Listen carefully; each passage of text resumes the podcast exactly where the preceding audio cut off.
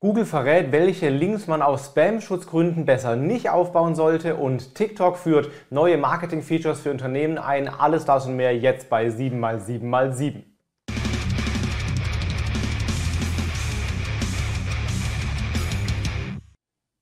Hi, mein Name ist Felix Beilharz. Willkommen zu 7x7x7, den Online-Marketing News. Heute gibt es wie immer in den nächsten circa sieben Minuten die sieben wichtigsten News aus dem Online-Marketing aus den letzten sieben Tagen.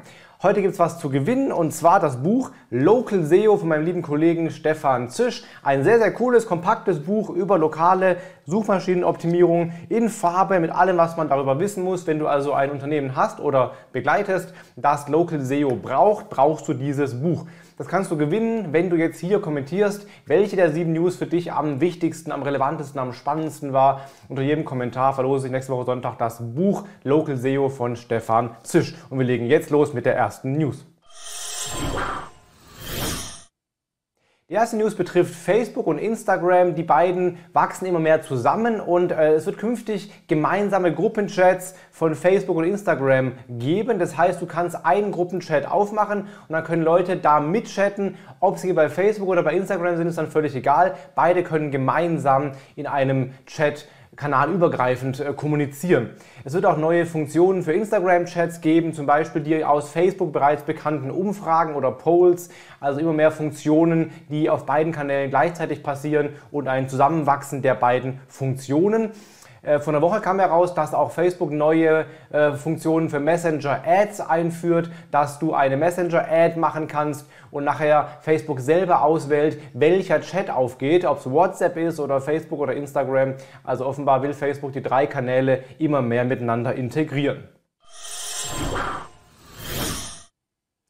Twitter startet jetzt endlich Twitter for Professionals.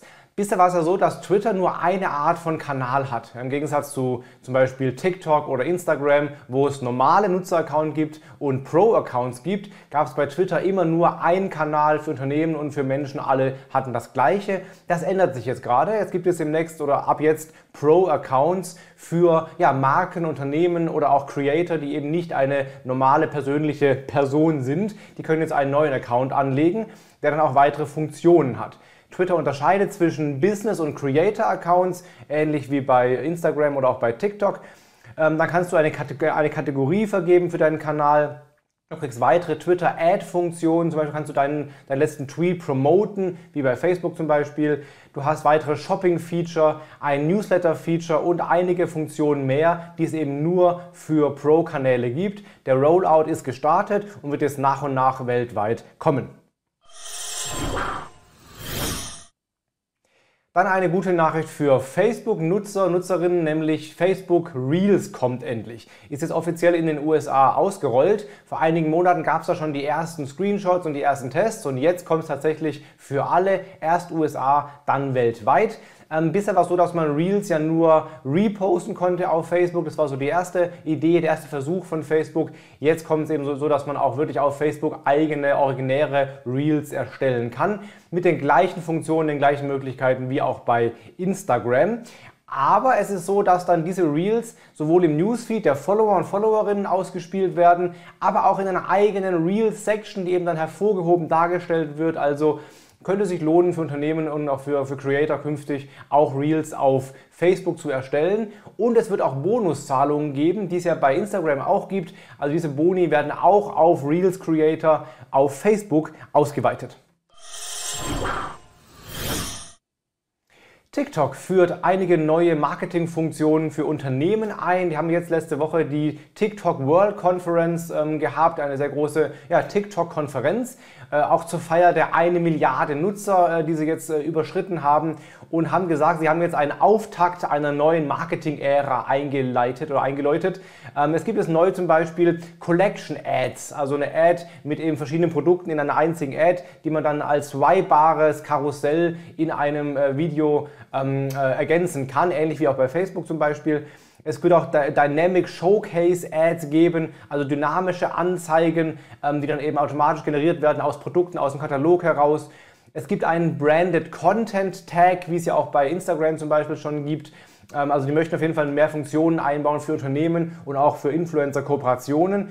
Und es soll Customized Instant Pages geben, also eine Art Landing-Page-System, vermutlich ein bisschen wie äh, bei, bei Facebook ähm, die Instant Experiences, also sehr schnelle native Landing-Pages in der App direkt und auch einige weitere Funktionen geplant. Also TikTok möchte noch viel mehr Marketingmöglichkeiten für Unternehmen anbieten. Es gibt eine ungewöhnlich klare Aussage von Googles John Müller zum Thema Links.